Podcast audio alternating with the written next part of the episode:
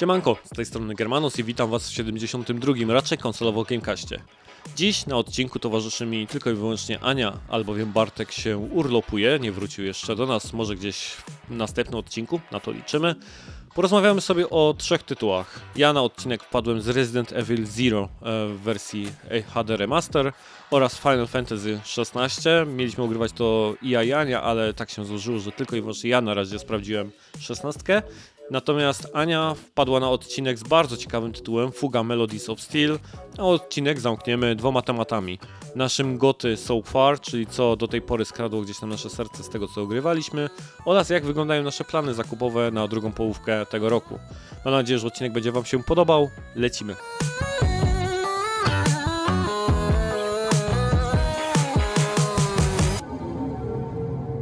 No dobrze, no to witamy was, odcineczek 72 raczej konsolowo Gamecastu, z tej strony witam was ja Germanos i drugim mikrofonem towarzyszącym mi dzisiaj jest wciąż nadal pod nieobecność Bartka, tylko i wyłącznie Ania. Dzień dobry. Dzień dobry, dzień dobry.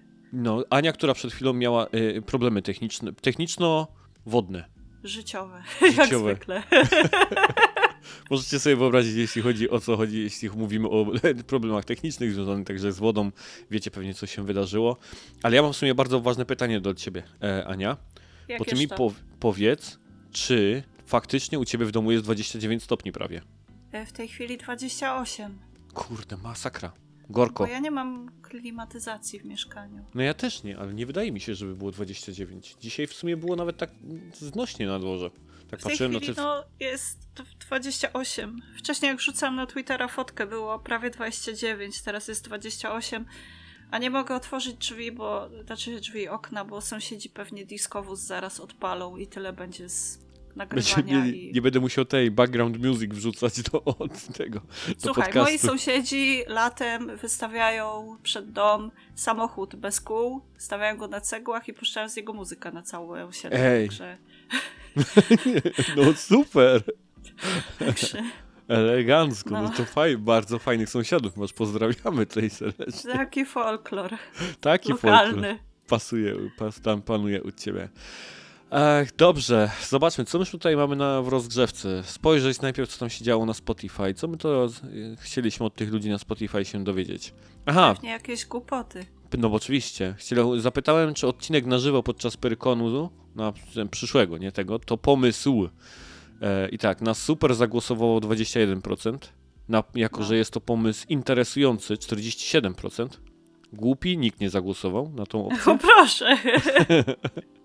I obojętny osobie, która tam nie głosuje, bo pewnie w ogóle nigdy na Pyrkon nie jeździ i tak dalej, to akurat 30%. Więc najbardziej taka grupa to, że pomysł interesujący, więc... Ale te 30% tam gdzieś siedzi z tyłu głowy. No tak, siedzi. To mogłeś już wrzucić opcję sprzedam Opla zamiast tego nieinteresujący. Albo Nintendo Król i...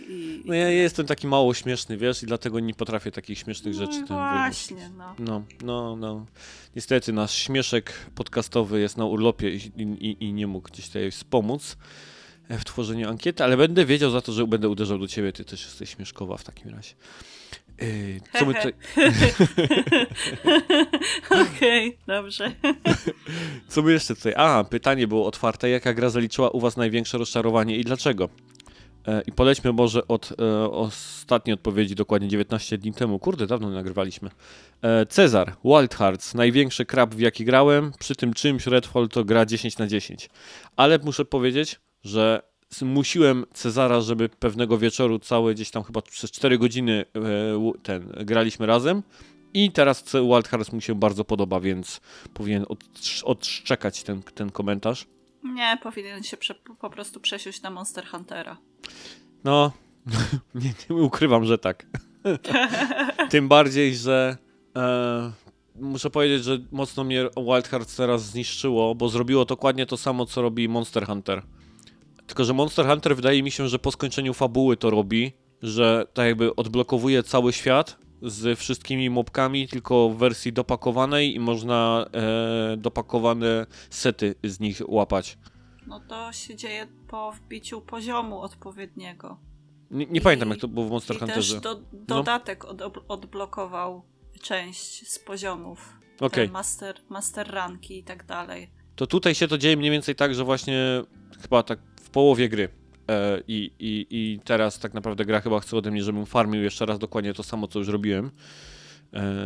Co muszę powiedzieć, że nie jest... Co jest w tym złego?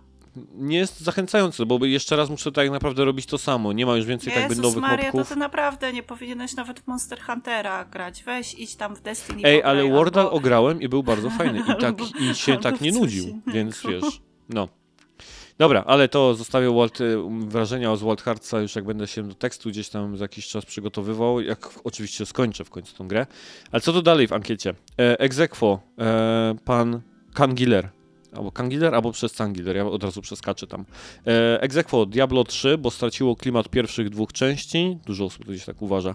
I Cyberpunk 2077, bo aż tak bardzo nakłamano. Tu się akurat zgadzam z tą dwójką. Wszyscy kłamią. Najbliższy pokaz kłamstwa już we wrześniu, jak Starfield wyjdzie. No, zobaczymy, co z tego gdzieś tam wypadnie. Ja trzymam kciuki, żeby było dobrze. Nie, no ja oczywiście też, tylko kurczę, to jest Todd. Todd będzie kłamał zawsze. No. Ostatnio ktoś mi wysłał w pracy, bo tam gadaliśmy o Starfieldzie i ktoś mi wysłał zdjęcie chyba z Instagrama Todda, kiedy było jego zdjęcie z Kojimą, jak stoją obok i Todd jest znacznie niższy od Kojimy. A potem tam gdzieś Todd, jakby gdzieś jak podaje ile ma wzrostu, to wychodzi na to, że był tam w ogóle wyższy od Kojimy, od wszystkich i tak dalej, jak podawał, więc taki Todzik potężny reżyser. Tak. Adios. Adios 94, The Last of Us, moim zdaniem na polu skradania i zagadek logicznych totalna klapa, tylko charyzma głównych bohaterów i imponująca technologia ratuje tę grę przed byciem krapem. No ja też mi się pierwszy The Last of Us nie spodobało, ja też nie byłem aż tak zachwycony jak wszyscy się zachwycali, więc ja mógłbym się gdzieś tutaj temu przyklasnąć. Grzesiek aka Kaszubski Samuraj, taki na PSN-ie ma nick.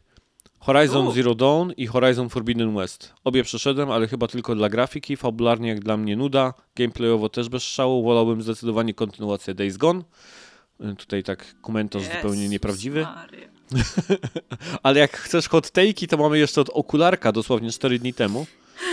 Słuchaj, Zelda Tears of the Kingdom rozczarowała mnie jak żadna inna gra. Po ocenach i hype spodziewałem się czegoś więcej, a dostałem jak dla mnie grę, która we wszystkim była średnia. O proszę. Taki hot take normalnie tutaj, od razu, żeby podelektryzować. Nie wiem, nadal nie odpakowałam kolekcjonerki, więc nie wiem. I don't know. Ja mam inne rzeczy do grania, ważniejsze. I don't know. Dobrze, cóż to na Twitterze do nas napisali. Siciński. Wiosenny sezon się kończy, to może dla higieny polecicie jakieś anime adaptujące lub powiązane z grami. Co z tego, co obejrzeliście, było warte waszego czasu? Ania, czy masz coś do polecenia? Z nowego sezonu to was nie oglądałam nic w sumie. Nawet tego Niera nieszczęsnego nie pocisnęłam dłużej niż pierwszy odcinek. A tak z growych Pokemony można oglądać. No, jakoś w sumie, ale to się łączy. Znaczy są te wszystkie Castlevanie, nie? Na Netflixie to też całkiem nieźle tam do polecenia ale są. Ale to nie jest prawdziwe anime. No tak, to nie jest prawdziwe anime, więc jeżeli chodzi o anime, to ja oczywiście zrzucę jakimś klasykiem totalnie starym, bo ja z tematu anime po prostu wypadłem jakiś czas temu i w ogóle nie nadążam już od dłuższego czasu, nie oglądam nic nowego, chyba że Gundam jakaś seria się pojawia. I teraz to ja polecę klasykiem i ja polecam Hacksinga. Bardzo fajne. Haki są bardzo fajnymi animcami, ale teraz mi wpadło do głowy, że w sumie tak a propos tego, o czym rozmawialiśmy poza anteną, no. To ja bym Gungrave'a poleciła, bo pomimo tego, że gry są takie mocno koślawe, to anime jest naprawdę super. Klimaty gangsterskie, troszeczkę zombiaków, ale tak niewiele.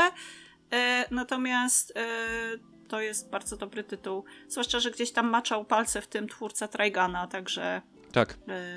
Polecam Gungrave'a bardzo. No, zdecydowanie tak. Hacksing znowu jest do polecenia, bo to jest anime o grze tak naprawdę, o byciu gdzieś tam uwięzionym w MMO. No taki isekai trochę, nie? No tak, jest. Trochę, tak, jest, tylko taki bym powiedział właśnie nie w stylu, że... Bo on jest taki trochę depresyjny, nie? Hacksing, ja pamiętam. Taki smutny, przynajmniej tak jak go wspominam.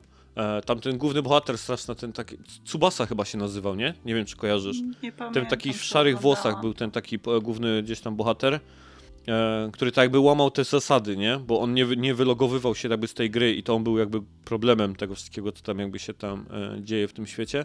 Więc Hacksing, świetna muzyka. Absolutnie genialna, pamiętam. To był genialny soundtrack plus jeszcze Noir, czy tam Noir.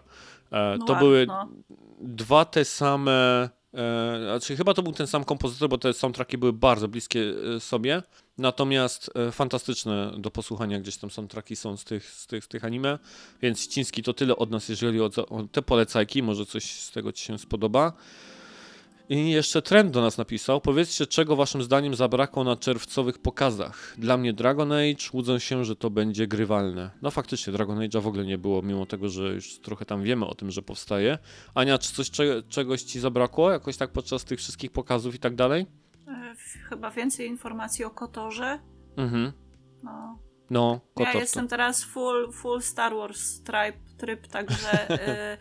Więc tak, ten KOTOR gdzieś tam mi teraz wpadł do głowy. A tak to ja trochę pooglądałam tych pokazów, ale generalnie wolę takie szybkie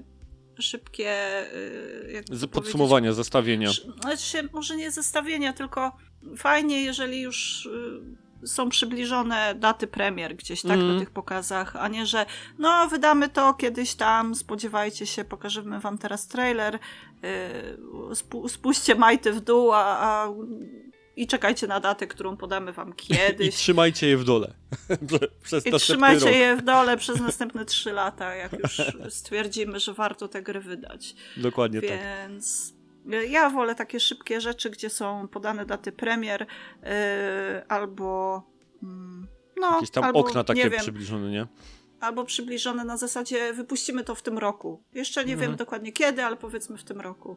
I na przykład ten ostatni Direct od Nintendo to mnie po prostu kupił po całości, bo tam było wszystko szybkie. Tak. To było tak, jak ludzie się zastanawiali... wszystkie te rzeczy miały daty premier podane. Jeśli ktoś się zastanawiał, co dalej, tak jakby Nintendo po Zeldzie, nie, to ten Direct tak bardzo odpowiedział na to pytanie, nie, bo tam było takie właśnie bardzo konkretne rzeczy, co mają w planach i kiedy będą wypuszczać, więc tam też oglądałem tego Directa. Natomiast jeśli chodzi o to, czego mi zabrakło, no to Sony First Party, to tak ogólnie, bo tego zarówno na tym PlayStation Showcase jakby w całym gdzieś tam praktycznie nie było, tam chyba tylko Spider-Man podczas Summer's Game Fest i to było tak jakby ze wszystko z tych wewnętrznych ekip, jakoś tak nad czym pracują, więc to jest pierwsza rzecz. I przypomniałem sobie, że już bardzo dawno nie słyszeliśmy nic o Little Devil Inside i ta gra zupełnie zniknęła gdzieś tam z radarów po showcase'ach. Pamiętam, to chyba nawet podczas pierwszego showcase'u PS5 było zapowiedziane i zupełnie gdzieś ta gra się straciła i ślad o niej zaginął, więc to jest coś takiego, czego by mi gdzieś tam zabrakło, więc tyle. Więc dzięki bardzo, Trend. I ja na zakończenie rozgrzewki mam jeszcze tylko jedną sprawę, bo chciałem ostrzec wszystkich słuchaczy, którzy nas słuchają, żebyście nie kupowali niczego na Allegro od pana, który nazywa się www.konsole.pl, albowiem zakupiłem u niego grę, która miał być to Ratchet & Clank Nexus, ten Into the Nexus chyba tak się nazywała ta część. Miałaby to być gra igła nowa i tak dalej w ogóle. I Ania, ja tobie wrzucę zdjęcie, zobacz co mi przyszło. Wrzucam je tutaj na czacie na naszym kanale. Na rekordnik. Patrzę. O, proszę. Ania wie, co przyszło. Oczywiście słuchacze teraz zdziwieni. Przyszła bardzo ładna płyta z czerwoną etykietą. I kto wie, ten wie. Cóż to są za kopie sprzedawane, więc momentalnie, jak tylko zrobiłem, to po prostu powiedziałem sobie, że chyba sobie jaja robi. Sprzedaję kopie recenzenckie po prostu u siebie gdzieś tam na Allegro jeszcze w tych...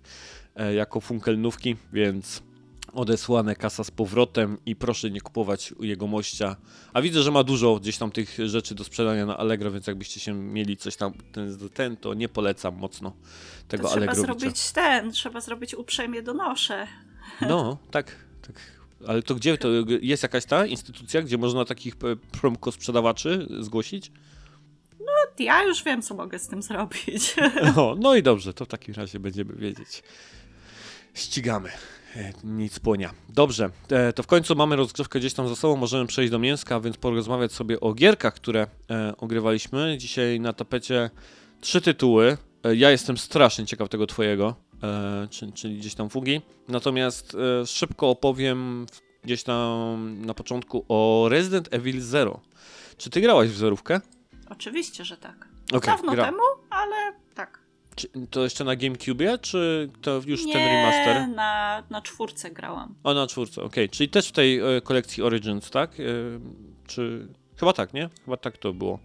Bo ona nie była wydana chyba standalone. Była. A, okej. To już była dobra. Chyba samodzielnie wydana, tam nie wiem, zapłaciłam jakieś marne pieniądze za nią. W każdym razie grałam, no. To ja znowu ogrywam ją z tej kolekcji Origins.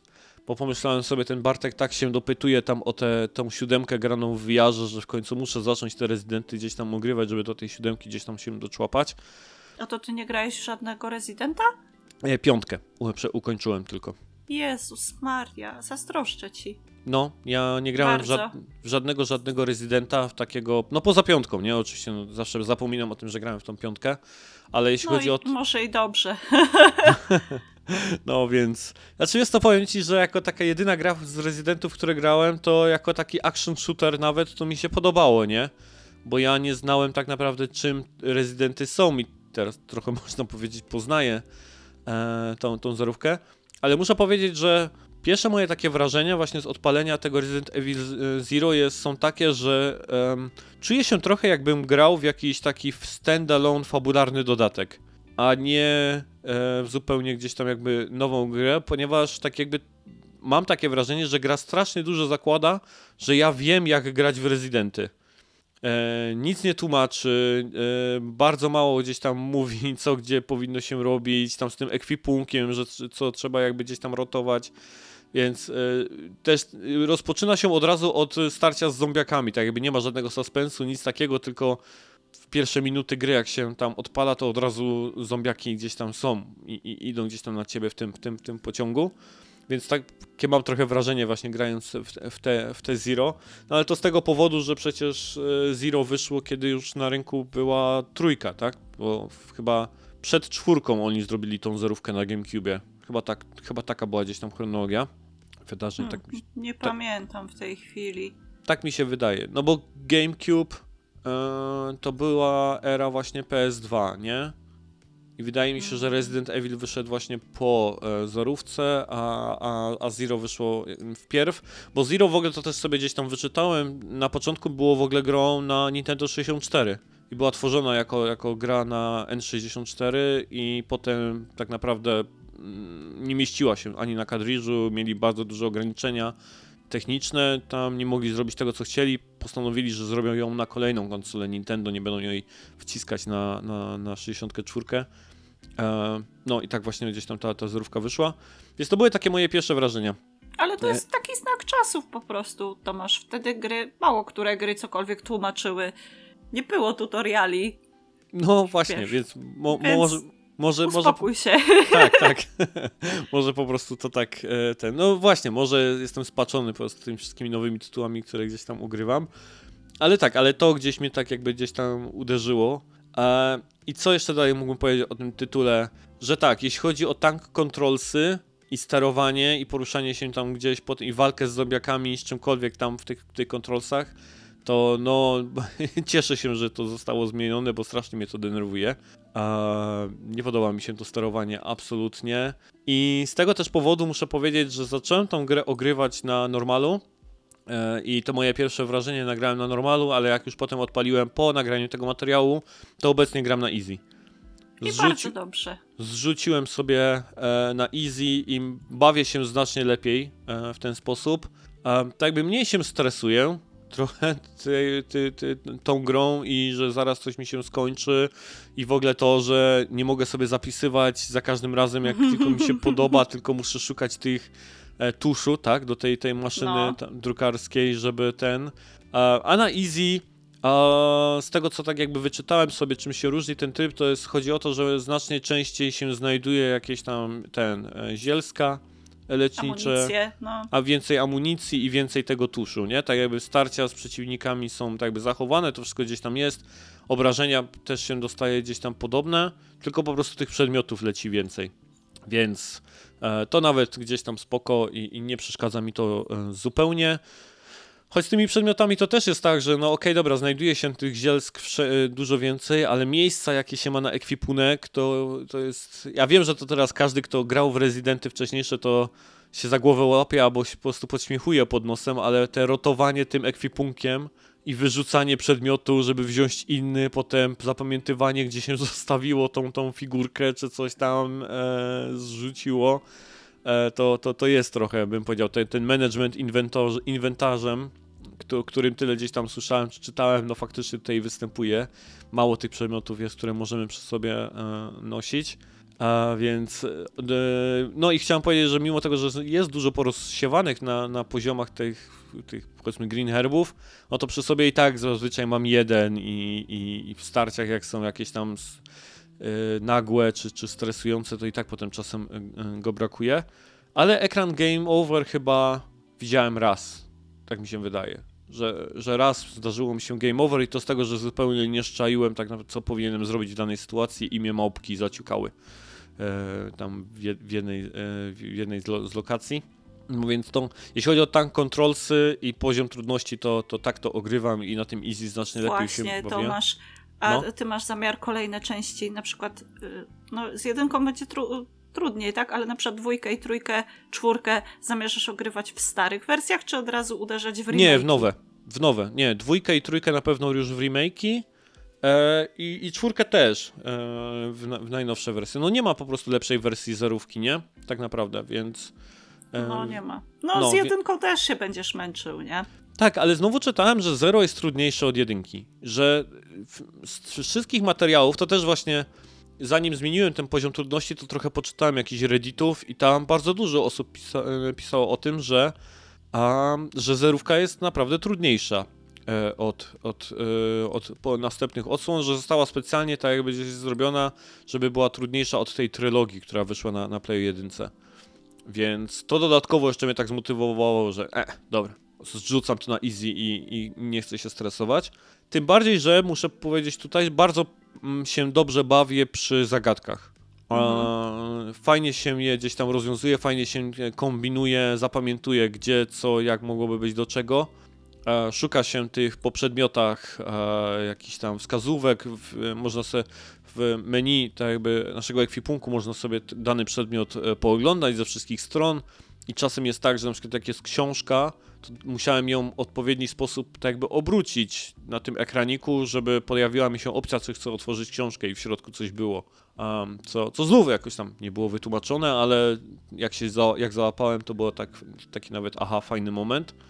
Potem te zagadki, na przykład tam była też taka z zwierzątkami w takim kole i trzeba było tak jakby...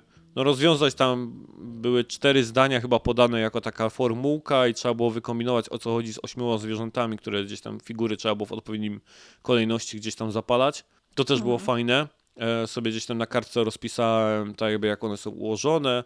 Nie, spoko. Muszę powiedzieć, że jeśli chodzi o zagadki, to się bardzo fajnie bawię przy tych rezydentach i cieszę się, że sobie zrzuciłem ten poziom trudności, bo... Czuję, że jakby był taki trudniejszy kombat i ciągle bym ginął, to bym po prostu sobie fan ucinał z tego. Tak. No pewnie, nie ma co się męczyć, nie? No, więc... Ja wszystkie rezydenty domyślnie sobie ustawiam na easy, bo chcę sobie czerpać fan z tych gier. Nie za bardzo interesuje mnie wyzwanie, także...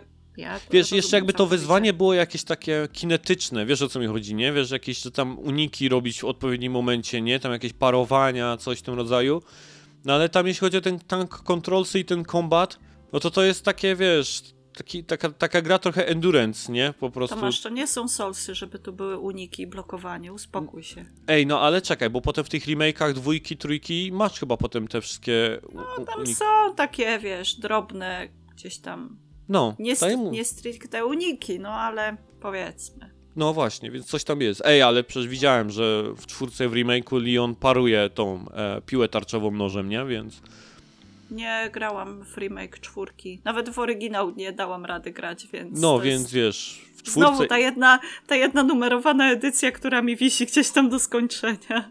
No, remake podobno bardzo dobrze wyszedł, tam ludzie się nie zachwycają, więc też czekam na to, żeby się do niego dotrzeć. No, więc jeśli chodzi o zagadki, to bawię się świetnie. Jestem chyba gdzieś, wydaje mi się, około połowy gry.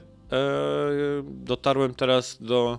Zatrzymałem się na boss fightcie z dużym panem nietoperkiem. Mhm.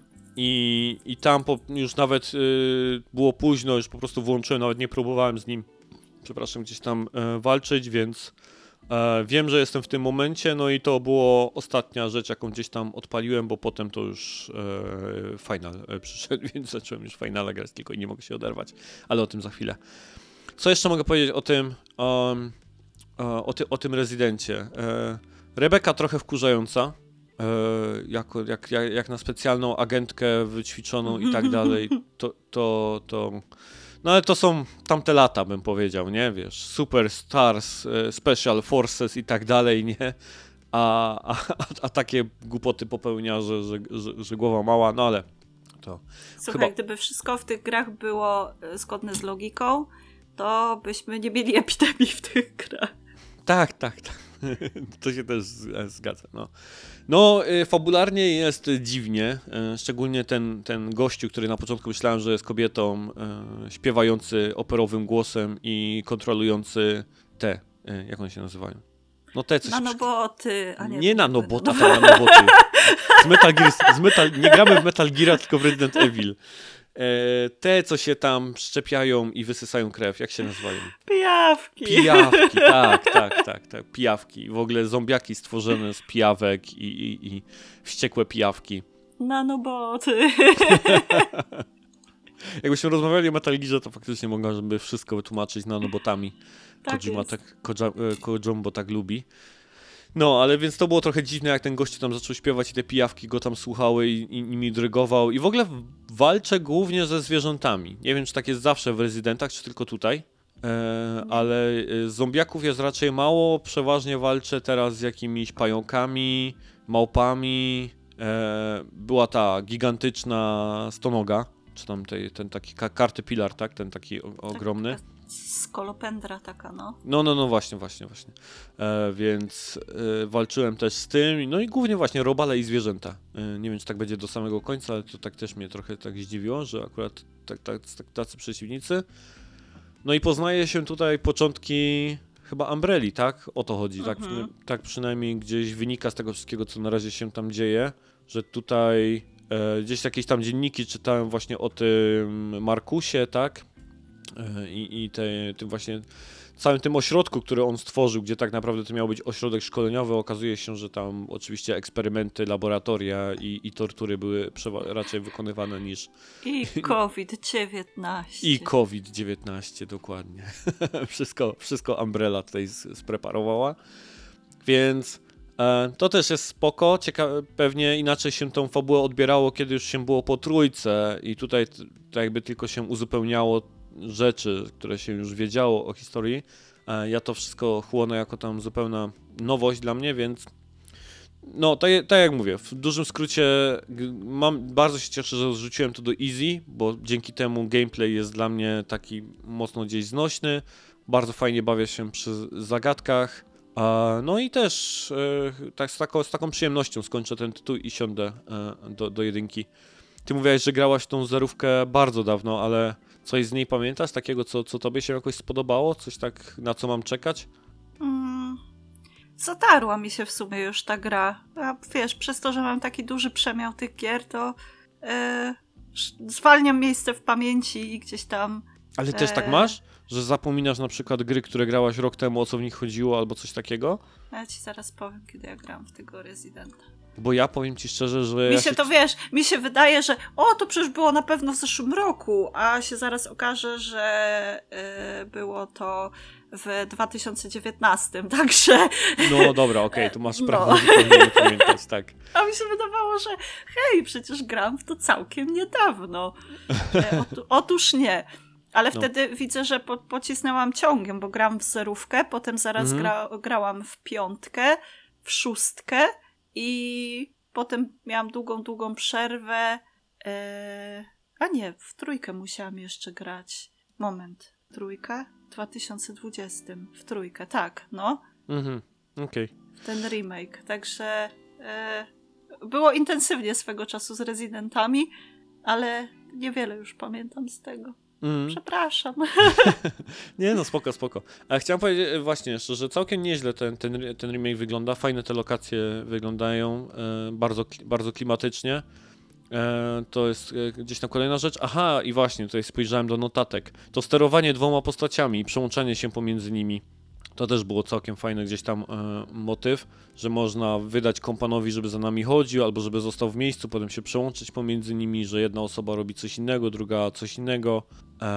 To jest fajne, całkiem bardzo fajna gdzieś tam mechanika i fajnie się gdzieś tam to wypróbowuje, więc no tak jak mówię, jestem pozytywnie nastawiony do kończenia tytułu. Na razie nic takiego mnie jakby nie spotkało, co by mnie zmroziło. Poza tym, można trochę takim nietłumaczeniem, ale to uznaliśmy, że no po prostu kiedyś gry mało tłumaczyły i tyle, co się robi. Ale wydaje mi się, że i tak. Taka specyfika rezydentów, no. Zobaczę, jak jedynka będzie wyglądała, jak początek jedynce. Musisz być jak Tommy Lee Jones w Ściganym. To znaczy? No dzielny i w ogóle nieustępliwy i... A, okej, dobrze. Czekałem, i powinieneś odpowiedzieć, będę. Wiesz co, u mnie się też ciepło robi właśnie, chyba tak coraz bardziej czuję, ten komputer tu zaczyna tak naparzać, więc ja się napiję, odetchnę troszeczkę, nabiorę powietrza, a ty mi teraz opowiedz o Fuga 2, Fuga Melodies of Steel 2, potem podtytuł tak jest cały w ten sposób zbudowany. Próbowałem szukać jakichś informacji na temat tej grze, jakichś tam ciekawostek i tak dalej, i poza tym, że wyczytałem, że to robi studio CyberConnect, które mi się kojarzy z Naruciakami, tylko tak i wyłącznie z bijatykami Naruto, i że wyczytałem, że to jest taki ich projekt tak jakby z zamiłowania. Oni do tej gry podchodzą. Bo oni do tej pory robili gry oparte na animcach, tak jak się na Naruto. Jojo, nie? Tam oni z tego Demon Slayera zrobili. Slayery, dokładnie. Natomiast pierwsza część Fugi to jest taki ich produkcja, którą sami sobie wydali, tak? Nie mieli żadnego wydawcy z zewnątrz, tylko własny self-publishing był tej gry. I oni nawet do tego stopnia tak jakby, wiesz, kochają ten projekt, że dwójkę robili mimo tego, że jedynka im się nie zwróciła finansowo. Tak jakby, co więcej, oni planują zrobienie trylogii. Trzecia część również będzie, jeśli chodzi o tę grę. I to jest taki właśnie taki dziwny projekt, bo też właśnie zauważyłam to, że pierwsza część ona się nie rozniosła jakimś mocnym echem wśród recenzentów, ale ci, którzy po nią sięgnęli, to wypowiadali się o niej w samych superlatywach. Ta gra nie ma słabych ocen. Ona jest generalnie bardzo dobrze oceniana. Zresztą ja też będę mówiła bardziej w kontekście pierwszej części, bo trudno nie mówić o pierwszej przy drugiej. Zwłaszcza, że nie omawiałam pierwszej części na żadnym z odcinków, nie? Nie wspominałam o tej grze. No wiesz, ona tam Metacritic w okolicach 90 jest, nie? Więc naprawdę dobrze gdzieś tam sobie ale jest mało recenzji, to się zgodzę z tobą, nie? Bo tak tych recenzji naprawdę jest niewiele, ale przeważnie oscylują raczej właśnie około 9, 8. Ja niedawno pisałam recenzję drugiej części. Pierwszej części się nie złożyło, żebym pisała, ale grałam, tak? W pierwszą część pewnie po dwójkę nie sięgała bez znajomości jedynki, zwłaszcza, że druga część jest bezpośrednią kontynuacją tego, co się dzieje w jedynce i pomimo tego, że jest takie krótkie streszczenie wydarzeń z pierwszej części, to polecałabym mimo wszystko jednak zagrać od jedynki, bo mamy tych samych bohaterów, troszeczkę rozwiniętych względem pierwszej części, bo generalnie cała gra opiera się na takiej zbieraninie sierotek, tak bym mogła powiedzieć. To są psie i kocie sierotki, to są antropomorficzne gdzieś tam zwierzaczki i one są ofiarami wojny. rodzice poginęli, mamy złe imperium wzorowane tak totalnie na nazistowskich Niemcach, że aż mrozi, nie? W niektórych momentach, jak się gra w tę pierwszą część, w drugą zresztą tak samo. No właśnie, jedno z moich pytań, jakie będę miał do ciebie, a może o tym powiesz, zanim ja zadam to pytanie, bo obejrzałem sobie zwiastun i jedna z mechanik absolutnie mnie rozwaliła, chyba będziesz wiedziała, o którą chodzi, i muszę coś o niej się więcej dowiedzieć, bo brzmi totalnie mrożąco krew w żyłach. Tak, no ale dobrze, już ci nie wchodzę gdzieś tam w zdanie. Do tego zaraz dojdziemy. No. Generalnie te zwierzaczki, te dzieci, tak powiem, będę mówiła, że dzieci, one znajdują w pierwszej części taki tajemniczy czołg i dzięki temu czołgowi są w stanie gdzieś tam walczyć z tym wrogim, złym imperium. Cała kraina, którą przemierzają, przypomina w sumie Francję, z taką swoją sielskością i te widoczki gdzieś tam mogą się z Francją kojarzyć. I co jest też ciekawostką, w grze mamy dostępne dwa warianty językowe, jeśli chodzi o sekwencje mówione, o dubbing. Jest oryginalny japoński i francuski. Taki dość nietypowy zabieg, ale no ściśle powiązany z tym, co twórcy sobie wymyślili, jeśli chodzi o tę grę. I spoko, bo wiesz, jeżeli wiesz, klimatycznie pasuje to do Francji, to odpalając sobie ten język, nawet taka robi się nawet jakby jakościowo, nie wszystkie sekwencje są oczywiście dubbingowane, tak, więc to się gdzieś troszeczkę wytraca ten impet, ale mimo wszystko nadal uważam to za całkiem ciekawy zabieg. No i te dzieciaczki sobie podróżują tym czołgiem po tej, powiedzmy, że Francji. Ściśle tak jakby po sznurku. Ta gra nie ma otwartego świata, nie ma specjalnie dużych o wielu odnóg.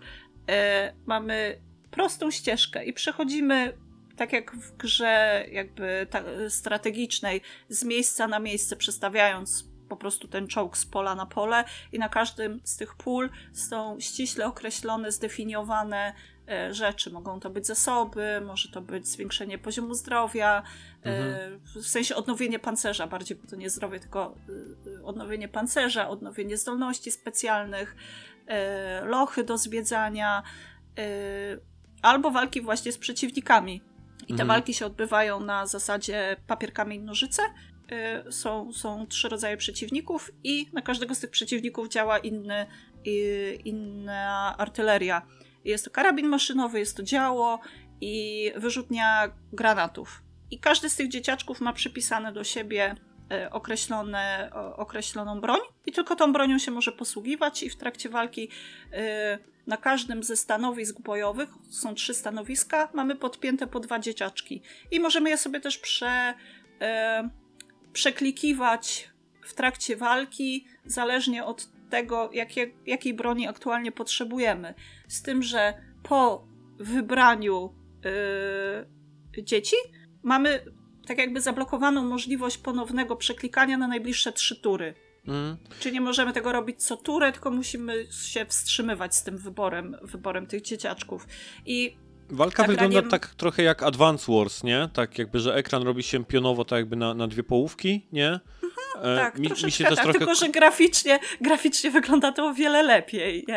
Tak. I albo mi przypomina też troszeczkę Ring of Red. Była taka gierka o mechach na Playu 2, gdzie też się właśnie w ten sposób gdzieś tam walczyło, więc to mi się jakby gdzieś tam kojarzyło. I te nasi podopieczni mają też swoje określone umiejętności i one nabierają mocy, wchodzą na kolejne poziomy wraz nie tylko z nabijanym poziomem doświadczenia, ale też interakcjami między tymi zwierzaczkami, bo mamy takie segmenty, tak jakby intermission, takie przerywniki, w których znajdujemy się na pokładzie tego czołgu i możemy rozmawiać, możemy się dowoli przełączać między tymi dziećmi i one mogą ze sobą rozmawiać, mogą bawić się w takie rzeczy jak, nie wiem, gotowanie, pranie, dodatkowe ekspedycje do ruin, żeby poszukać dodatkowych skrawków, materiałów, które będą potrzebne do ulepszenia tego czołgu, bo akurat taranis jest strasznie, wciąż mówię o pierwszej części, Taranis jest strasznie wymagającym czołgiem i to upgrade'owanie poszczególnych elementów zajmie trochę czasu. A że gra nie ma poziomu easy, żadnego poziomu trudności wybieralnego, tylko jest domyślny. Jedyne, na co możemy wpływać, to od czasu do czasu mamy możliwość wyboru dróg. Możemy się przejechać prostszą trasą, normalną, a czasem są tak zwane niebezpieczne ścieżki, które dają więcej expa czy więcej itemków, ale na nich są dużo trudniejsi przeciwnicy i czasem trzeba się naprawdę mocno zastanowić, czy walka z tymi przeciwnikami jest warta tych skrawków. Ale tu doświadczenie jest na pewno bardzo istotne, ulepszanie tych umiejętności, czy też samego czołgu, bo walki z bossami to jest chyba najbardziej wymagająca część tej gry i te walki z bossami naprawdę mogą dać mocno w kość. I tutaj twórcy zastosowali taki wytrych, powiedzmy, że tryb easy, bo możemy w walce użyć, nawet nie w walce z bossem, z każdym regularnym przeciwnikiem również możemy użyć tak zwanego soul cannon. To jest, i to jest chyba to, o co chciałem zapytać. To jest bardzo potężna broń, która... ja z niej nigdy nie korzystałam, więc nie wiem, czy ona... Nawet nie chciałam próbować, więc nawet nie wiem, czy ona one-shotuje tych przeciwników, czy nie. Ale jest bardzo potężna, tylko to ma swój koszt, bo ta broń tak jakby pochłania życie jednego z tych dzieci, którymi się opiekujemy. Totalny what the fuck, jak ja to zobaczyłem w tym zwiastunie, bo tak, grafika jest taka taka ładna, nie? Bo to jest... Taka pastelowa, pastelowa, słodka, te dzieciaczki są takie przeurocze i tak dalej. I tam w tym zwiastunie, że jest nowy gdzieś tam feature tanku i tak dalej, Soul Cannon, który może za poświęcone życie jednego z członków załogi i ja tak, co? Co się dzieje? Generalnie pakujesz dziecko do komory i wystrzeliwujesz jego duszę prosto w przeciwnika, tak? I tego dziecka już nie będziesz miał do końca gry, bo ono nie żyje i to bezpowrotnie nie żyje i to jest totalnym mindfuck i też w zależności od tego, ile tych dzieci uratujesz, to masz inne zakończenie i wiesz, piski tych dzieciaczków, bo na samym początku gry jest taka jakby sekwencja próbna, że musisz to zrobić, musisz załadować dziecko do wyrzutni i musisz je zabić. I potem jest takie jakby cofnięcie czasu. I mówię, Boże, nie chcę tego robić, po prostu ten szloch, ten płacz, te emocje, które wywołuje ta cała sytuacja w tych pozostałych przeżyciu dzieciakach, to mówię, nie ma takiej w ogóle opcji. Ty, może specjalnie to zrobili, nie? Żebyś, zobaczyła, jaki to jest ciężar. Musisz znać gdzieś tę mechanikę, nie? No bo tutaj tłumaczą, rzeczywiście te tutoriale są i tłumaczą mechaniki dość długo.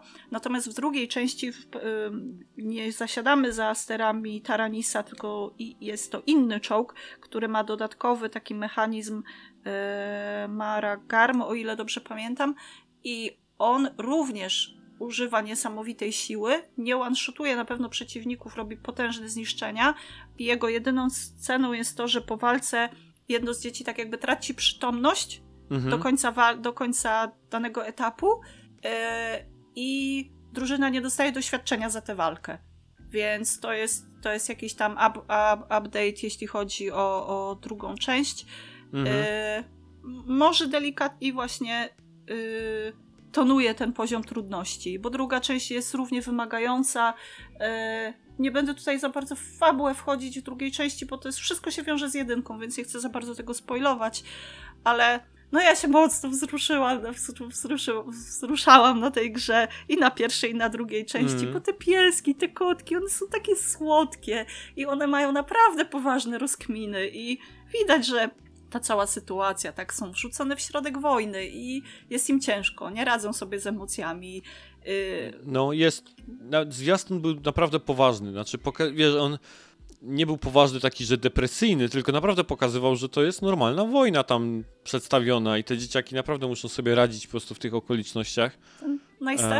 Najstarszy bohater to ma w drugiej części 13 lat, nie? I to jest... może trochę przesadzam, w sensie za bardzo się tym emocjonuję, ale to takie są moje osobiste po prostu odczucia po gdzieś tam kontakcie z tymi dwiema grami i to jest taka, wydaje mi się, taka ukryta perełka. Jedna i druga część. One są za darmo, powiedzmy, dostępne w Game Passie. Ale wyszły też chyba na Switcha, na PlayStation też są. Tak. Co do Switcha nie jestem pewna, ale na Playkę są też na 100%.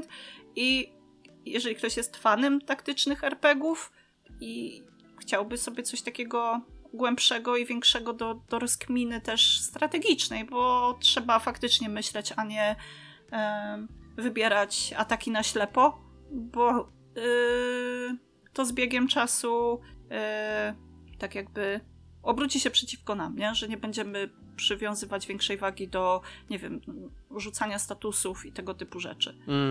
Także okay. ja bardzo polecam pierwszą część. Jeżeli siądzie, to sięgnąć po drugą, bo te gry naprawdę zasługują na to, żeby je gdzieś tam odkopać i poświęcić im trochę więcej uwagi. A jak długie to są gry? No tak myślę około 20 godzin, 15, no to 20. To znośnie. No. To znośnie, bo wiesz, często jak się gdzieś tam słyszy o taktycznych JRPG-ach albo coś w tym rodzaju, to się ma tam przed oczami jakieś 60 do 100 godzin. Więc nie, takie potężne na pewno nie są. Może nawet koło 30, nie pamiętam już w sumie, ile tam mi poschodziło, ale... Okej, a powiedz mi... No nie są to krótkie gry, no. A powiedz mi, czy... Bo często jest tak, że jeżeli JRPG, powiedzmy, nawet gdzieś tam bywa trudny, albo gdzieś stawia jakiś opór w pewnym momencie, to można zawsze gdzieś się wrócić i sobie przygrindować postacie. Jak to tutaj wygląda? Jest potem możliwość takiej... Nie za bardzo. Nie da się. Więc wiesz, jeżeli nagle się okaże, że nie poświęciliśmy wystarczająco uwagi na przykład na jakieś tam upgrade'y czy coś takiego, to może być klops. No to wtedy odpalasz dzieciaka z armaty. No nie nazwałbym tego klopsem w tym momencie, ale... No, hops do rury. Wystrzeliwujemy. Hops do armaty. No i to wiesz, jeszcze w pierwszej części mogłeś sobie wybrać dziecko, a w drugiej czołg bierze losowe. Kurde. No to już w ogóle. God damn it, no.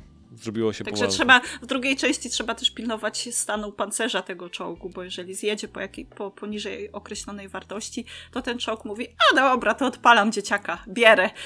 I zasysa dziecko do komory i pęk. God damn, ale zachęciłaś do grania teraz. No sam koniec. Nie, ale... Przepraszam. Ale muszę powiedzieć, że dzięki tobie jakby... Bo słyszałem o tych gierkach, ale teraz dzięki temu, że wrzuciłaś tutaj na podcast, to się przekonałem, czym one gdzieś tam faktycznie są i brzmi to bardzo ciekawe, bo myślałem, że to jest po prostu kolejny właśnie taki klon, wiesz, Advance Warsów, czy Wargroove, czy tego rodzaju gdzieś tam produkcji. Ale to brzmi bardzo gdzieś tam ciekawie i tak z takim swoim gdzieś tam charakterem. Bo wiesz, bo nawet w trakcie tych przerywników masz dostępnych powiedzmy 20 punktów akcji i od ciebie zależy, jak te punkty akcji wykorzystasz. Czyli tam rozmowy między zwierzaczkami pobierają 1 punkt, upgrade czołgu pobierają 2 czy tam 3 punkty, spanko zabiera 5 punktów, tak żeby je wyleczyć, bo one też w trakcie walki mogą dostać przykre statusy, mogą być przerażone, mogą wpaść w depresję i to będzie się przekładało na ich możliwości bojowe i smutny piesek nie będzie dobrze walczył, więc trzeba dać mu się na przykład wyspać albo go nakarmić i dużo jest tu zmiennych, dużo jest tu kombinowania. Wiesz co ci powiem? Zaczyna mi to przypominać trochę Darkest Dungeon. Z tego co tak opowiadasz. No tak, tylko to nie jest rogalik. Tylko, że nie jest rogalikiem, oczywiście, jasne. Bo Darkest Dungeon 2, który jeszcze gdzieś tam nie grałem, nie mam jakoś specjalnie też w planach, po tym jak 1 dała mi w kość, to w 2 jest tak, że tam się chyba poruszasz właśnie taką karocą i też jest właśnie tak, że musisz utrzymywać tak jakby załogę w dobrym stanie i karocę, którą gdzieś tam jakby podążasz. Wcale bym się nie zdziwił, jakby po prostu gdzieś tam czerpali inspirację jedni z drugich, to się dzieje przecież cały czas. A powiedz mi, czy ty grałeś w Darkest Dungeon w 1? W 1 trochę, ale szybko dostałam łomot i stwierdziłam, że... Okej, bo chciałem się zastanowić, powiedzmy, bo 1 była Jedynka była bardzo trudna i bardzo wymagająca i dawała w kość tak emocjonalnie stresująco.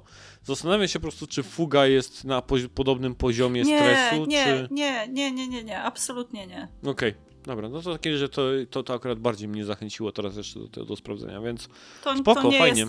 To nie jest ten poziom trudności taki wyśrubowany, że wiesz, będziesz płakał po nocach, że no chyba, że będziesz musiał dziecko wywalić z herbaty, nie? No to wtedy trochę boli w serduszku, ale no, tak to póki nie strzelasz z dziećmi, to jest okej.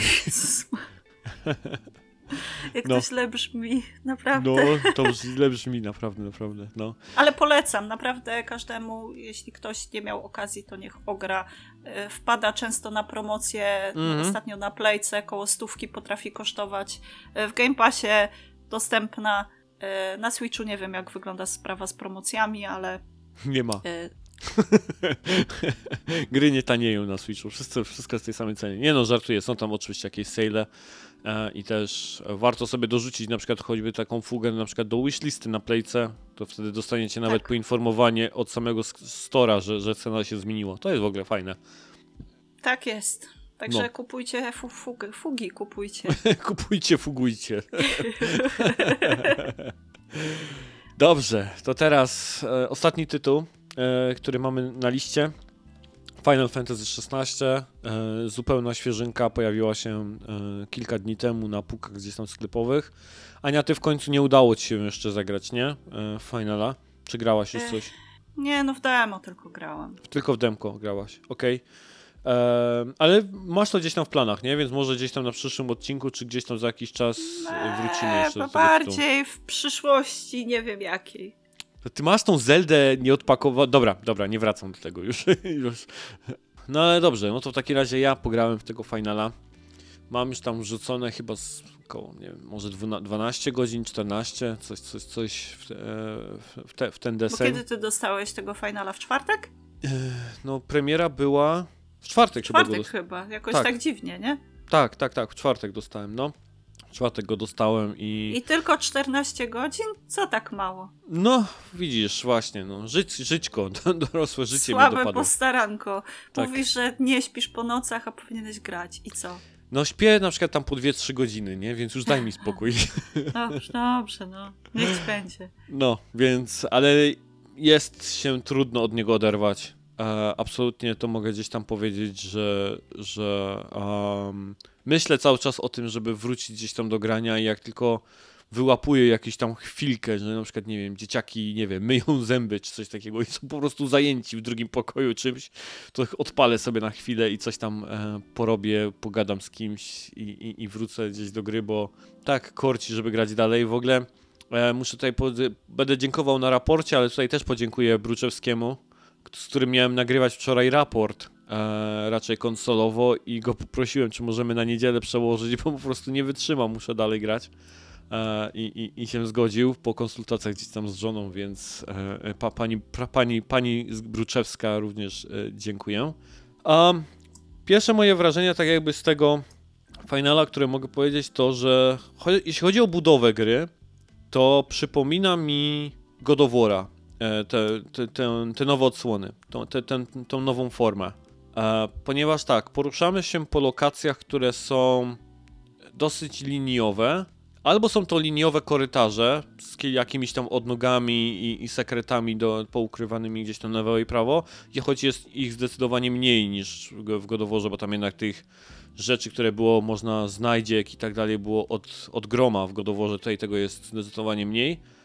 Ale tak, są to albo lokacje, na których trafiamy, takie bardzo liniowe, korytarzowe, albo takie jakby połacia terenu do zwiedzania, tak? Jakieś tam bardziej takie otwarte lokacje, po których gdzieś tam biegamy, możemy szukać jakichś sekretów, robić tam sidequesty i tak dalej, i wybieramy je z poziomu mapy. To też już było coś, co było na zwiastunach pokazywane, że nie ma tutaj jednego takiego otwartego terenu, jak jest w 15, jak było w 15. Tylko jest po prostu mapka i punkty na mapie, które wybieramy konkretne i przenosimy się tam do tych lokacji. Co znów bardzo przypomina te realmy, tak? Te światy z God of War'a, tak, które odwiedzałem, więc pod tym względem przypomina mi to właśnie God of War'a, tak jakby budową gdzieś tam tej podejścia do rozgrywki. Natomiast jeśli chodzi o sam klimat i fabułę tego finala, to ja tutaj bardzo mocno czuję po pierwsze Final Fantasy Tactics i Vagrant Story, ponieważ fabuła jest niezwykle, bym powiedział, bogata, jeśli chodzi o intrygi polityczne. Jest cała masa bohaterów niezwykle ciekawych, z tajemnicami, ze swoją przeszłością. Gra cały czas nam serwuje jakiś książąt, nie książąt, jakieś panie księżne, cesarzów i tak dalej, których gdzieś tam poznajemy z różnych nacji świata właśnie w grze, więc jest tego naprawdę dużo gdzieś tam do zapamiętania i bardzo ciekawych gdzieś, bardzo ciekawych osób. No a intryga polityczna jest na pierwszym planie tutaj, tak jakby zdrady, nie zdrady, przejęcia gdzieś tam terenu. Oczywiście te wszystkie kraje są z sobą w wojnie, więc pojawia się bardzo dużo trudnych tematów związanych gdzieś tam z wojną, bo między innymi właśnie jakieś tam mordowanie cywilów, wybijanie mężczyzn, zabieranie kobiet, jak to było nazwane w grze, zabawienie się nimi, zanim się je gdzieś tam zetnie i tak dalej. Wszystko się w grze o takich rzeczach jakby mówi.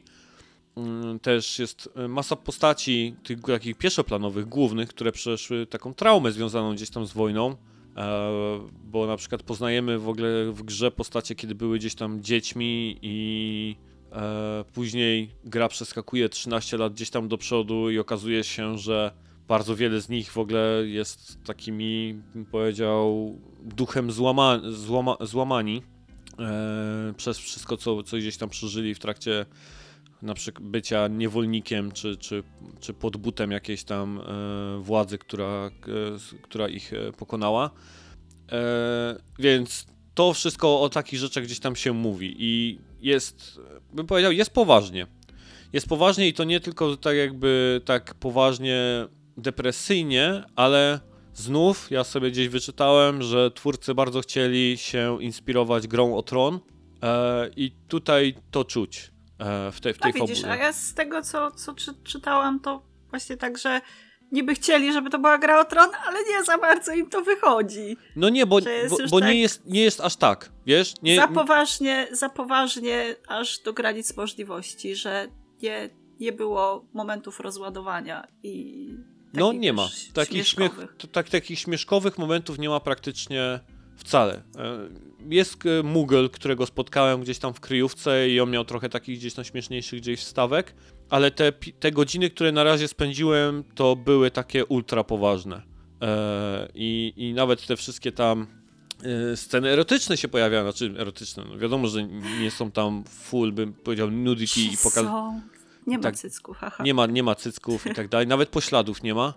Ale widać gdzieś tam wygibasy, bym powiedział, nagie gdzieś na jakichś tam łóżkach i tak dalej. Zresztą ty chyba nawet widziałaś tą scenę jedną tam z tym jesteś moim lwem, chyba nawet to gdzieś tam komentowałaś. Tak, komentowałam, że to jak w Grze o Tron, to się dobrze w Grze o Tron nie skończyło, jak baba tak mówiła do chłopa. No tam się...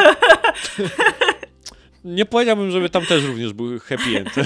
Tam happy endu też nie było z tego. Więc trochę trafiłaś, można powiedzieć, z tym przeczuciem swoim. No ale tego rodzaju rzeczy się pojawiają jakby gdzieś tam w tej grze i faktycznie jest poważnie, przez na razie te kilkanaście godzin, które jest naprawdę tam poważnie. W Grze o Tron faktycznie były jakieś tam takie elementy trochę rozładowujące tą powagę, tutaj jest cały czas poważnie. Leje się też jucha, krew i tak dalej na ekranie. Znaczy nie jest to oczywiście Mortal Kombat, nie? Finish him i kręgosłupy wyrywane. No nie. Co najwyżej po prostu tylko przebijanie gdzieś tam i mieczem, odcinanie głów. Dzieci, które gdzieś tam są świadkami, na przykład dostają bryzgiem krwi po twarzy i traumę na całe życie, więc no takie rzeczy gdzieś tam się dzieją. I to wszystko gdzieś tam w grze występuje, więc zdecydowanie jest to, bym powiedział, taki najpoważniejszy final, w jakiego gdzieś tam grałem. I z gier Square Enix w ogóle też bardzo gdzieś tam poważna gra. No ale znów, jeżeli ktoś grał w Tacticsy, to mimo tego, że tam była oczywiście grafika zupełnie inna, taka bardziej chibi i tak ten, to tam również tego rodzaju gdzieś tam tematyka się pojawiała, tak? Taka gdzieś tam bardziej poważniejsza, dużo intryg było, więc to taki feeling tych Tacticsów gdzieś tutaj mi bardzo mocno się trzyma, tak jakby mnie, jeśli chodzi o tą szesnastkę, więc jeżeli czegoś takiego, coś wam brakowało w finalach, albo wam się podobało, to tutaj to znajdziecie. Ja sobie zapisałem tutaj komentarz, który dostałem, bo rozmawiam o tej grze dosyć dużo na PSN-ie z właśnie Grześkiem, który tam w Spotify nam napisał komentarz, czyli ten kaszubski samuraj. I on o fabule napisał tak: fabularnie jak dla mnie arcydzieło, wydarzenia po tych pierwszych 10 godzinach wzruszają, intrygują i wkurwiają, przez co nie dają mi możliwości myśleć o niczym innym, tylko o 16. Przez pierwsze 10 godzin zobaczyłem więcej twistów fabularnych niż w całej 15. Bohaterowie poboczni są mega napisani, nawet jeśli nie mają zbyt wiele czasu na to, żebyśmy ich poznali, to ich kojarzymy. Nie są nijacy jak w poprzedniej części. Jak to nijacy? W 15 przecież ta banda była cudowna. No, ja też. Spółka, i gotowanko, i inne rzeczy. Też tą czwórkę uwielbiam. Znaczy ja generalnie bardzo lubię 15 i ja się zgodzę, że ja ten klimat tego best boyów i ekipy gdzieś tam bardzo mi siadł i się podobał. Natomiast wiem, że nie wszyscy gdzieś tam ta odczuwają. Ale tutaj tych postaci, już o tym wspominałem, że cały czas się pojawia ktoś ciekawy. Na przykład pierwszy raz chyba od dawna mi się podoba postać Cida. Wiadomo, że Cid to jest powracająca gdzieś tam postać przez całą serię, w praktycznie chyba wszystkich odsłonach się w jakiejś formie pojawia Cid, więc w 15 to chyba była jego córa, tak? Czy tam wnuczka? Ta dziewczyna, ta pani mechanik? Nie pamiętam. Gdzieś tam jego jakaś skorelowana, a znowu Cid jako Cid był w ekipie ojca Noctisa. Pamiętam, nie? Że oni się tam, jak mieli swoją ekipę, ten ojciec Noctisa, Cid i jeszcze dwóch innych, to trochę jak w One Piece, nie? Gdzie wiesz, ojciec Usopa i tak jakby ten, i Shanks są razem w ekipie i potem Luffy z Usopem. Dobra, mieszamy. Natomiast tutaj Cid bardzo mi się podoba, jego postać, gra aktorska w ogóle, głosy są fantastycznie poddane pod wszystkie gdzieś tam postacie, ale Cid w ogóle króluje i naprawdę pierwszy raz od bardzo dawna w serii mi się akurat bardzo jego postać podoba. Nawet Cid Highwind tam w 7. Tutaj mi się znacznie jego bardziej ta wersja podoba. Benedicta, czyli osoba, która dzierży gdzieś tam moc tamtego bóstwa Garudę. Też świetnie i zagrana, i bardzo taka skomplikowana charakterem postać, którą na początku nienawidzimy, potem kiedy rozumiemy, co przeszła, trochę zaczynamy współczuć i na końcu nawet i może gdzieś tam żałujemy, co tam się z nią wydarzyło, więc też kolejna bardzo, bardzo ciekawa gdzieś tam postać. I tak jak w Grze o Tron, to tutaj się twórcy nie pieprzą, jeśli chodzi o uśmiercanie ludzi, bo poznajemy czasem nawet NPC-ów, czy gdzieś tam postacie drugoplanowe, które są nam nawet całkiem nieźle sprzedawane i jakoś tam mocno naświetlane, po czym są usuwane z gry, można tak powiedzieć, w brutalny sposób, więc twórcy nie boją się też takie zagrywki robić, więc tak, jeśli chodzi o fabułę, to jest tutaj zdecydowanie poważniej niż kiedykolwiek w żadnych gdzieś tam poprzednich finalach. Zobaczymy, czy będzie to jakoś rozładowywane w kolejnych gdzieś tam godzinach, ale na razie, tak jak mówisz, jest zdecydowanie na tą poważniejszą na skali. Czy można głaskać pieska? Słucham? Czy można głaskać pieska? Można głaskać pieska, można mu nawet rzucać jedzonko, można się nim pobawić. Jest pucharek za chyba ileś tam pogłaskań, więc można łatwo sprawdzić, kto jest fajnym człowiekiem. Jeżeli ktoś gra w szesnastkę i ma ten pucharek, to jest to osoba, z którą warto się przyjaźnić i mieć znajomych, a jeżeli ktoś tego pucharka nie wbił, to po prostu usuwać z życia. Taki fajny można mieć test. Co jeszcze tutaj sobie ten... No i to tyle, jeśli chodzi o fabułę. Czy do fabuły albo do historii masz jakieś tam pytania, albo coś cię ciekawi? Nie będę chyba chciała sobie psuć tutaj wrażeń. Mówię, ja tylko grałam demo, które podobało mi się tak średnio i... Mhm. Ale to takie... mówisz o kombat, czy co? Bo ja w demko w ogóle nie grałem na przykład. No ale demo to jest ta pierwsza sekwencja do walki Ifryta z Feniksem, nie? Początek sam. Okej, ale to tam jesteś tym młodym Clive'em, tak? młodym Clive'em, no. Okej, dobra. Faktycznie w takim razie. W ogóle ekran i logo Final Fantasy XVI pojawia się po jakichś 3 i z hakiem godzinach gry. Tak jakby, że przez 3 godziny jest takie duże intro. Tak jakby zrobione. No mi przejście tego dema zajęło, nie wiem, tam 2 godziny, ale ja dużo pauzowałam, bo sobie tam przerwałam innymi rzeczami i nie wiem, ten Clive taki trochę jak niedorobiony Noctis. Mhm. Korytarzówka trochę jak z Finala 13. Tak. No, jest korytarzowy. I tak mówię, te 3 godziny pierwsze to jest... Właśnie ja nie wiem, czy to demo... Powiedz mi, czy te demo się zaczynało tak jakby w obozie przy zamku, gdzie trenowałeś z takim kapitanem tak jakby armii? No. Walkę? Kombatu? Tam było też, no. Był trening? Okej, to czyli to może całą tą sekwencję intro nawet wrzucili jako demo, nie wiem czy... No mówię, do walki tej do walki Ifryta z Feniksem, nie? Mhm. Jak tam wszystko bierze w łeb i jest ogień wszędzie i no. Okej. Dobra, no to w takim razie takie syty te demo było. No to jeśli to jest... I powiem ci, że dopiero ta końcówka, ta sekwencja, choć i tak mnie palce bolały strasznie od strzelania w tego Ifryta, to mi się podobało. Ta końcówka była naprawdę super i siedziałam przed telewizorem i robiłam taki wow, to jest fajne, jak się naparzają wielkie potwory. Ale to wszystko, co prowadziło do tego, było dla mnie nudne. Takie bez pomysłu i takie odtwórcze. Może nie odtwórcze, ale takie nudne. No ten początek jest, bym powiedział, to co trochę przeciwieństwo Residenta, że ten początek bardzo dużo stara się tak jakby tłumaczyć i pokazywać łopatologicznie co, gdzie i jak się robi. I to też muszę powiedzieć, że widać po tej grze, że ona była playtestowana do bólu, żeby absolutnie każdy się w niej nie pogubił i żeby każdy był w stanie gdzieś tam w nią zagrać. Sami twórcy też tego nie ukrywali. Ja pamiętam na tych developer tamtych letterach, czy jak się nazywają te takie wywiady z ekipą, która tworzyła tą grę, że oni też nie ukrywali, że starają się zrobić grę, w którą będą mogli grać i starzy, i nowi gracze i absolutnie chcą celować tak jakby w jak najszerszą grupę odbiorców. Między innymi też niezależnie od tego, czy wybierzemy jeden czy drugi poziom trudności, bo są 2, jeden się nazywa Story, a drugi chyba Action, to mamy przy sobie tak zwane pierścienie, tak jakby one mają tam pierścień ataku, pierścień leczenia, pierścień czasu, coś takiego. I jak sobie je założymy jako akcesoria, to mamy praktycznie albo będzie nam się życie automatycznie leczyło przedmiotami, kiedy trzeba, albo będziemy uniki wykonywać automatycznie, w ogóle nie trzeba nic ciskać na padzie, tylko postać w odpowiednim momencie będzie uniki robiła, albo tam nawet będzie używała chyba tam ataków specjalnych, jak tylko gdzieś tam będzie trzeba, czy coś takiego.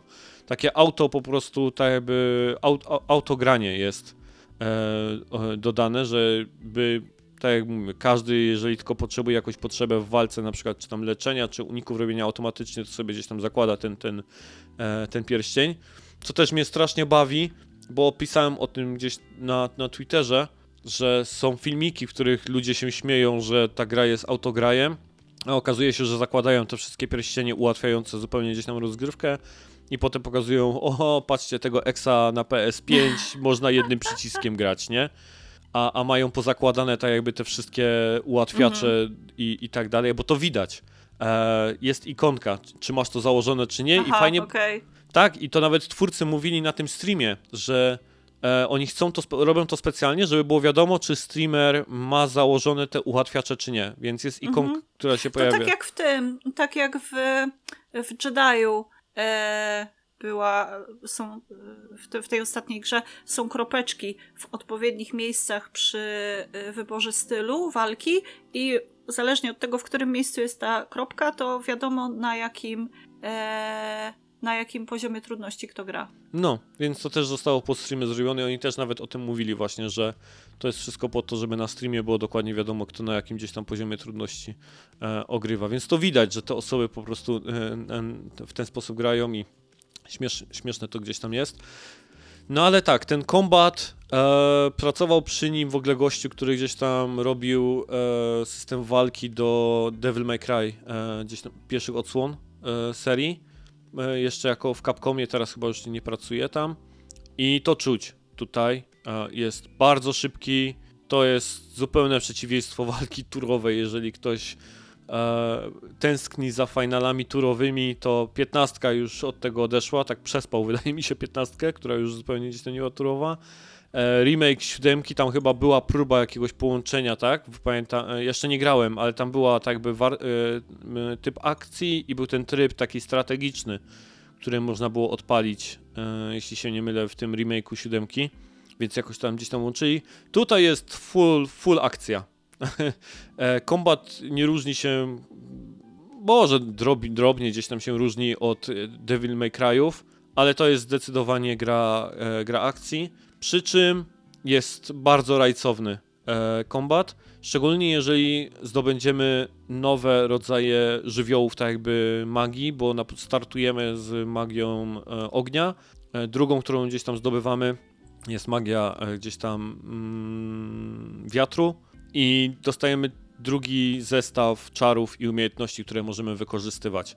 I podobnie do Forspoken działa to w ten sposób, że używamy jakichś czarów ognia, wykorzystujemy je, mamy cooldown, że nie możemy ich używać, to przełączamy styl na ten wieczny, styl czy tam magię na wiatru i możemy używać magii z tego stylu i tam one się wszystkie regenerują w locie, więc cały czas przełączamy się, używamy wszystkiego, co gdzieś tam może mamy pod ręką i nie ma może ocen, tak jak w Devil May Cry, tam A, S, B i tak dalej, ale są pokazywane obrażenia i każdego przeciwnika możemy wprowadzić tak zwany stan jakby nieprzytomności czy coś takiego, kiedy on jest podatny na nasze ataki i zadają większe obrażenia i wtedy fajnie jest, bo jak ten stan jego się zakończy, to gra nam mówi, ile nam się udało wbić damage'u, tak jakby jak on był w trakcie gdzieś tam tego oszołomienia.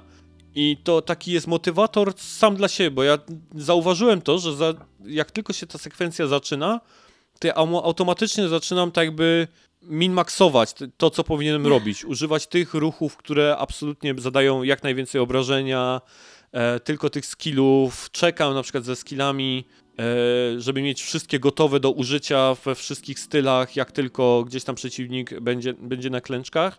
I fajnie się widzi, kiedy, nie wiem, przez całą grę się robiło na przykład gdzieś tam 9000 damage'u i potem nagle wejdzie, nie wiem, 10010, nie? Albo coś takiego i jest takie, fajnie, udało się. Wykombinowałem jakieś combo, które zadaje większe obrażenia. Ja też widziałem na Twitterze, że ludzie się wymieniają stylami, bo tak jak w Devil May Cry, można przeciwnika podbić w powietrze i tam po prostu nie pozwolić mu już opaść na ziemię. I żonglować nim i masakrować go gdzieś tam, więc ludzie takie kombosy wymyślają, że głowa mała. No tylko, że to wszystko trwa, bo na początku startujemy z 2 tam czarami, potem zdobywamy kolejne i to pewnie jak gra będzie rosła i puchła, to będzie więcej możliwości zabawy tymi kombosami, więc to jest zdecydowanie gra akcji. Zapomnijcie, jeśli chodzi o połączenie słowa Final Fantasy z turami i z paskiem Active Time Battle, to już dawno minęło. To jest full ustawione gdzieś tutaj na akcję i mi się to podoba. Jest bardzo widowiskowe, efekty wyglądają prześlicznie, które się dzieją. No i sama gra też absolutnie ryjebanie, jeśli chodzi o to, jak to wygląda. Ja gram w tym trybie rozdzielczości. Ja zawsze wybieram ten tryb ładniejszy, nie chcę kontra klatkarz. I po pierwsze z tego powodu gra działa bardzo stabilnie. Nie odczuwam żadnych takich jakichś znaczących spadków animacji. Wiem, że jeżeli ludzie odpalają ten tryb performance, bo on teoretycznie powinien działać w 60, ale on tak się waha od 50 do 60.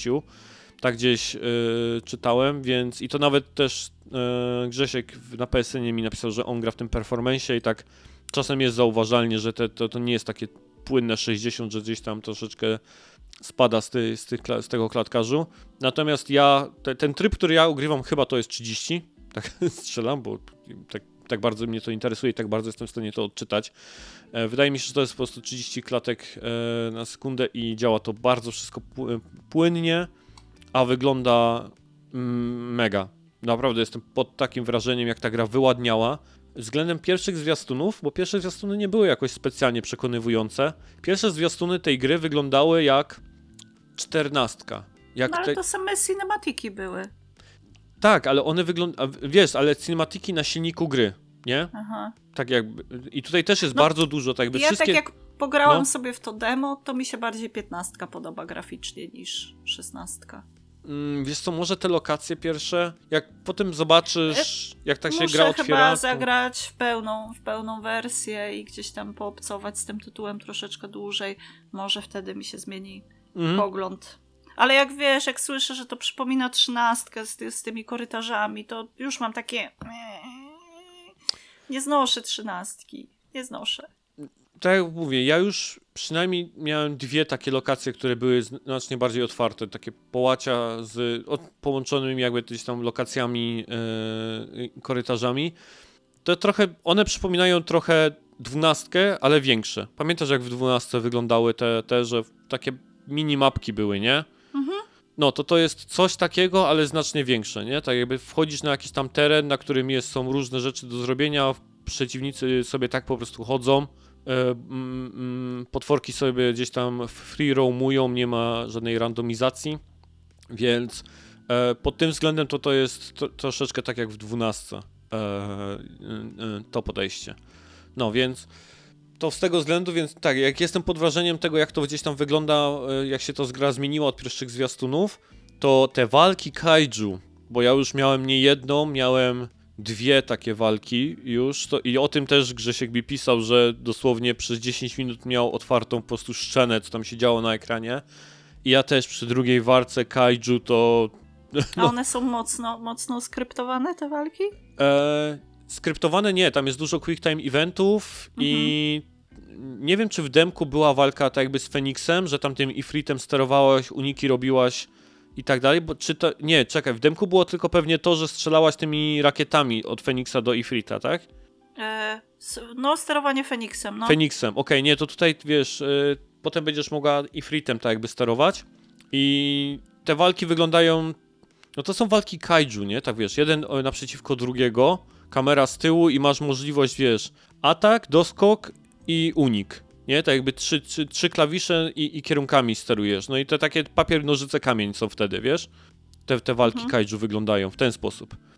A jeśli chodzi o to, co mówiłem, że szczena opada, to są wszystkie jakieś tam strzelanie do siebie laserami, te wszystkie quick time eventy, które się dzieją, wybuchy na ekranie, tam kratery, które powstają po każdym uderzeniu gdzieś tam przeciwnika, te kaiju sobie wyrywają ręce gdzieś tam i tak dalej, jest tam też jucha leci, więc bardzo efektowne i szczena opada i długo zostaje gdzieś tam w dole, jak się widzi to, co gdzieś tam się na ekranie wyprawia, więc no mam nadzieję, że tego będzie więcej. No i chciałem powiedzieć, że miałem tak jakby dwie grywalne walki kaiju, ale była jeszcze trzecia, która była tylko taką sekwencją pokazową, bo tam tak jakby gra w pewnym momencie zrobiła czarny ekran, zrobił się napis tymczasem w innym gdzieś tam miejscu świata i była pokazana bitwa pomiędzy dwoma krajami i też na silniku tyle tam przeciwników walczyło ze sobą na ziemi i tak gra wszystko to utrzymywała i bardzo ładnie to wyglądało w tej scence reżyserowanej. To w pewnym momencie na pole walki po prostu wjechał Odin jako bóstwo Bahamut po drugiej stronie. I była taka scenka pokazana ich starcia ze sobą i to również po prostu, że... Spadły ci majty, Tomasz? No, kisielek się zrobił. No. Super, naprawdę to wyglądało mega efektownie. Mimika twarzy mi się podoba, jak postacie wyrażają emocje, no przy takiej tam jakby powadze sytuacji, niektórych gdzieś tam dialogach, to jak wygląda gdzieś tam okazywanie jakiegoś smutku, strachu czy złości.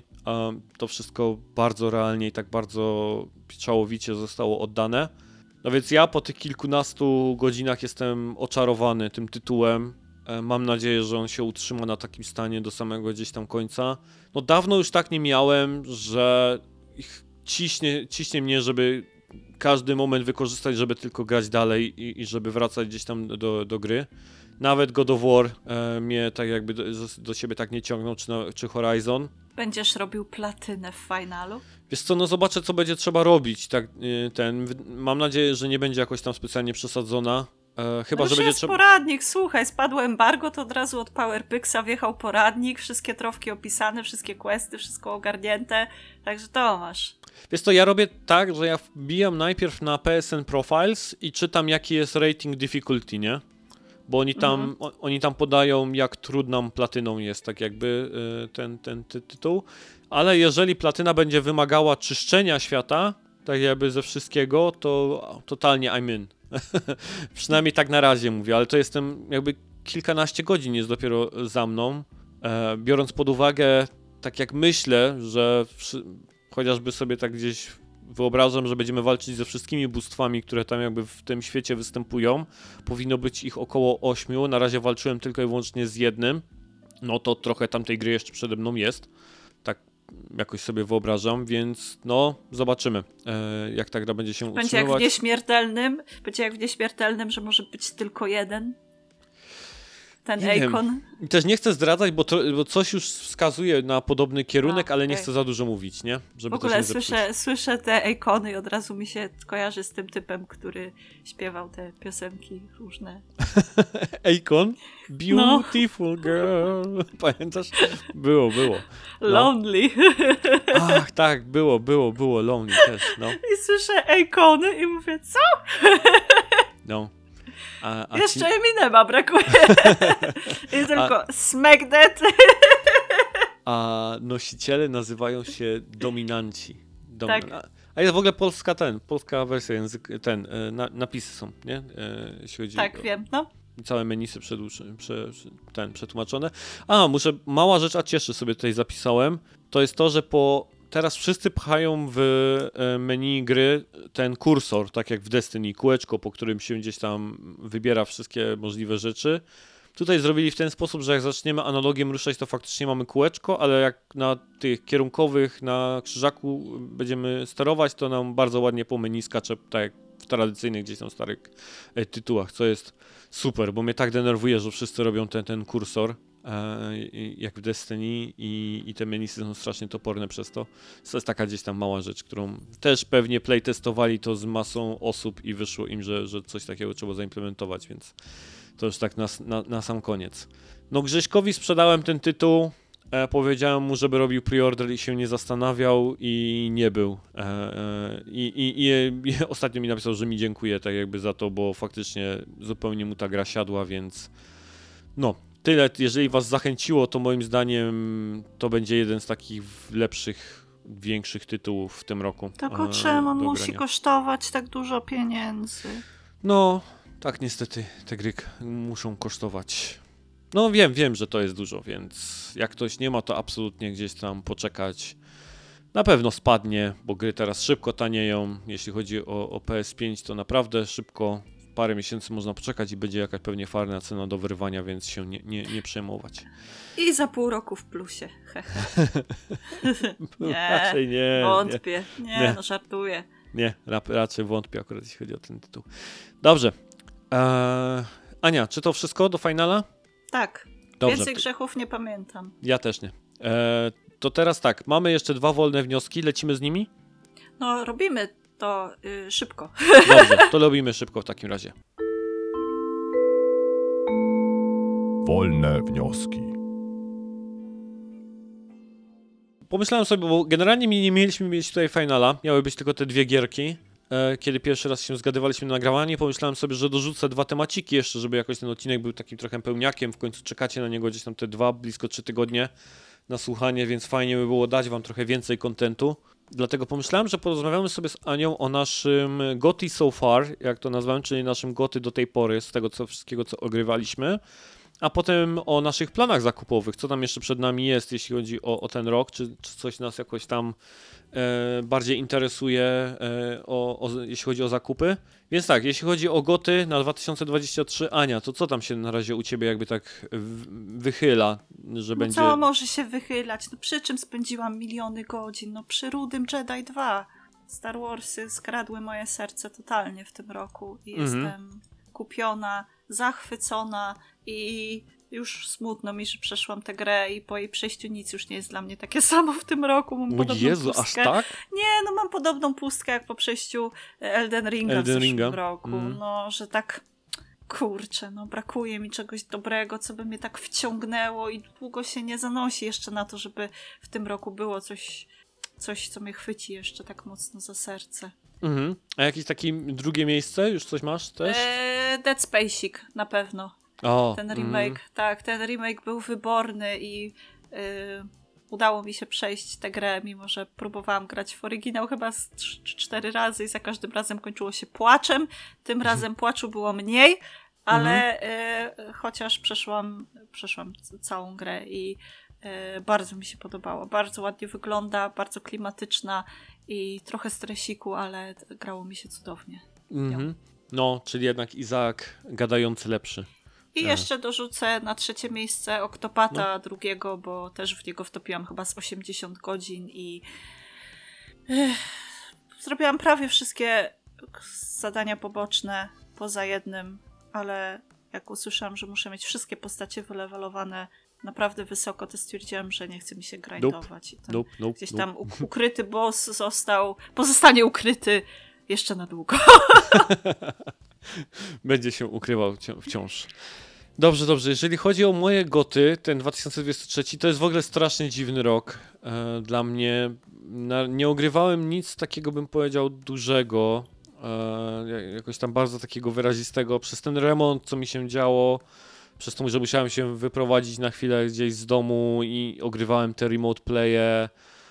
Potem konsoli nie miałem dostępnej, więc grałem w dużo DLC-ków, jakieś dodatki albo bardzo stare gry, albo w Spelankiego, więc jak na razie to tak sobie wypisałem, że gry, które faktycznie ograłem, które skończyłem, bo na przykład 16 no jest kandydatem jakimś tam, ale jeszcze jej nie ukończyłem, może się zupełnie zesra gdzieś tam w połowie ten tytuł, więc nie będę go już tutaj nominował, no to bym powiedział, że final, ale 6.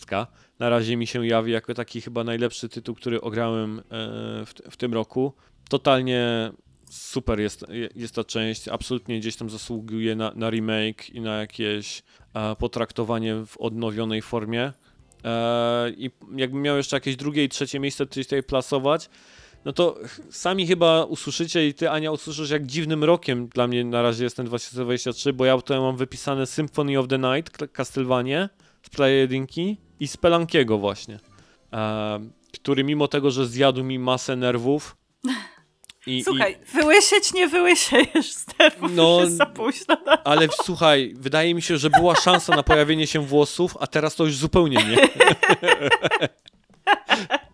Więc zabrał mi ostatnie gdzieś tam oddech nadziei Spelanki, jeśli chodzi o moje owłosienie głowy.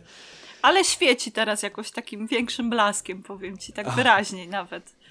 Dziękuję. Proszę. Wszystko dzięki Spelankiemu, tak. No, polecam obejrzenie sobie tego przejścia, tego rana, kiedy się udało zrobić i sposobu z podkopem. Jak się podkopałem pod bossem, wziąłem go sposobem i strategią, ale się udało. Wsadziłeś mu szuflę w tyłek? Nie. Znalazłem nie wiem, nie oglądałaś, tak? No nie oglądałam. No dobrze, bo myślałem, że po prostu, że oglądałaś, się nabijasz, czy po prostu nie widziałaś, ale znalazłem kilof, taki przedmiot chyba dosłownie parę poziomów przed bossem, który pozwala dosłownie modyfikować tak jakby teren, po prostu się przekopywać przez niego. I wziąłem go sposobem. Tak, najpierw go przeskoczyłem, poleciałem gdzieś tam na drugi koniec mapy, wykopałem dokładnie tyle, taki jakby rów, czy tam dziurek, którą wiedziałem, że będzie mi łatwiej go pokonać i bardzo szybko gdzieś tam wpadł. Wpadł do rowu? Tak, do lawy. No. Wow. Bo w Spelankim jest tylko jeden i wyłącznie sposób na pokonanie bossa. Wygląda to mniej więcej. Bossem jest taka ogromna złota, tak jakby głowa, która tak jakby podskakuje po prostu, wznosi się na górę i jak jesteś pod nią, to ona po prostu wali w dół, tak z całym impetem. I to jest cały jej ruch. I nie da się żadnych obrażeń mu zadać i cały knif polega na tym, że trzeba tak jakby mu pozwalać cały czas uderzać w ziemię, on coraz bardziej się zakopuje i coraz bardziej, a pod spodem jest tak jakby lawa. I trzeba po prostu na samym końcu, kiedy powiedzmy zostaje już jeden pasek terenu tak jakby na mapce, to trzeba pozwolić mu, żeby on wpadł po prostu przez ten teren i jeszcze w jakiś sposób uciec, tak jakby na górę, nie? Jakby wydostać się. Więc jest tylko jeden i wyłącznie sposób na pokonanie bossa i można sobie zobaczyć na filmiku, jak to gdzieś tam rozwiązałem. Zobaczę. No. Dziękuję. Proszę.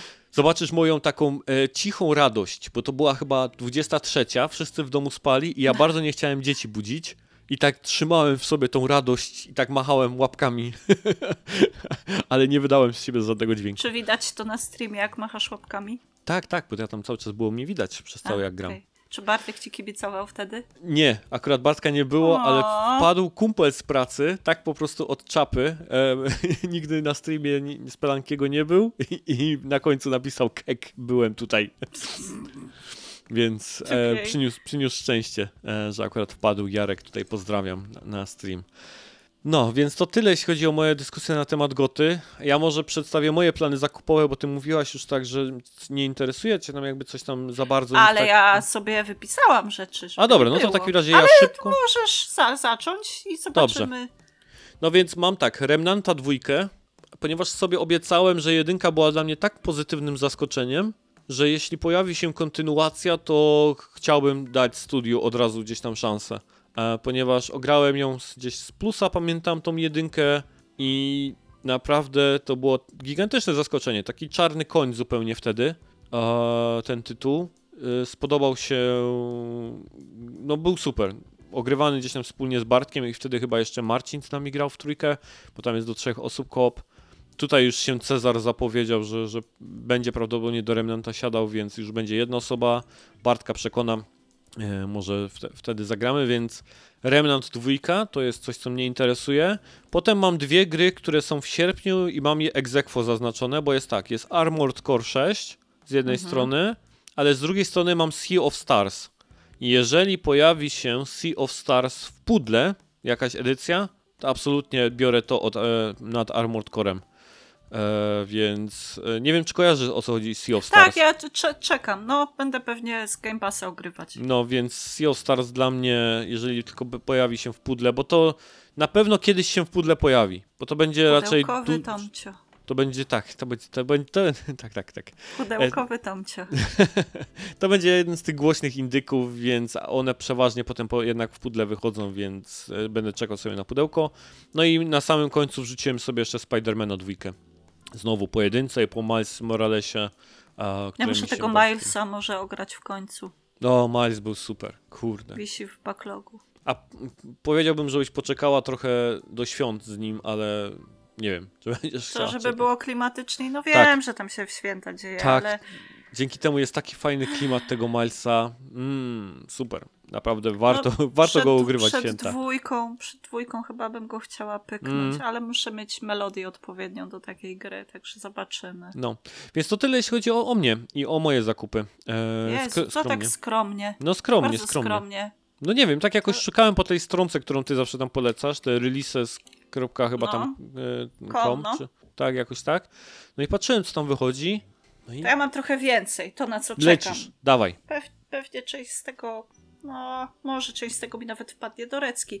Na pewno w sierpniu czekam na Blasfemusa 2. Pomimo tego, że nie skończyłam jeszcze pierwszej części, ale podejrzewam, że w drugiej będzie mocniej, więcej i jeszcze ciekawiej po tych pozytywnych recenzjach, które pierwsza część zgarnęła, więc na pewno czekam na Blasfemusa. Może wpadnie Torecki, tak istnieje taka szansa. Jestem zaintrygowana Lies of P, tym Bloodborne'owym klonem. Nie grałam w demo, świadomie wstrzymuję się do pełniaka i przeżywania na świeżo po prostu wszystkich emocji. Czekam na drugą część Detektywa Pikachu. Było na Direkcie. Tak, na Direkcie zapowiedzieli Pikachu mówiący głosem starego dziada. To jest właśnie to, czego potrzebuję w swoim życiu. Absolutnie, po prostu jest to rozbrajające, jak ten Pikachu się odzywa. No.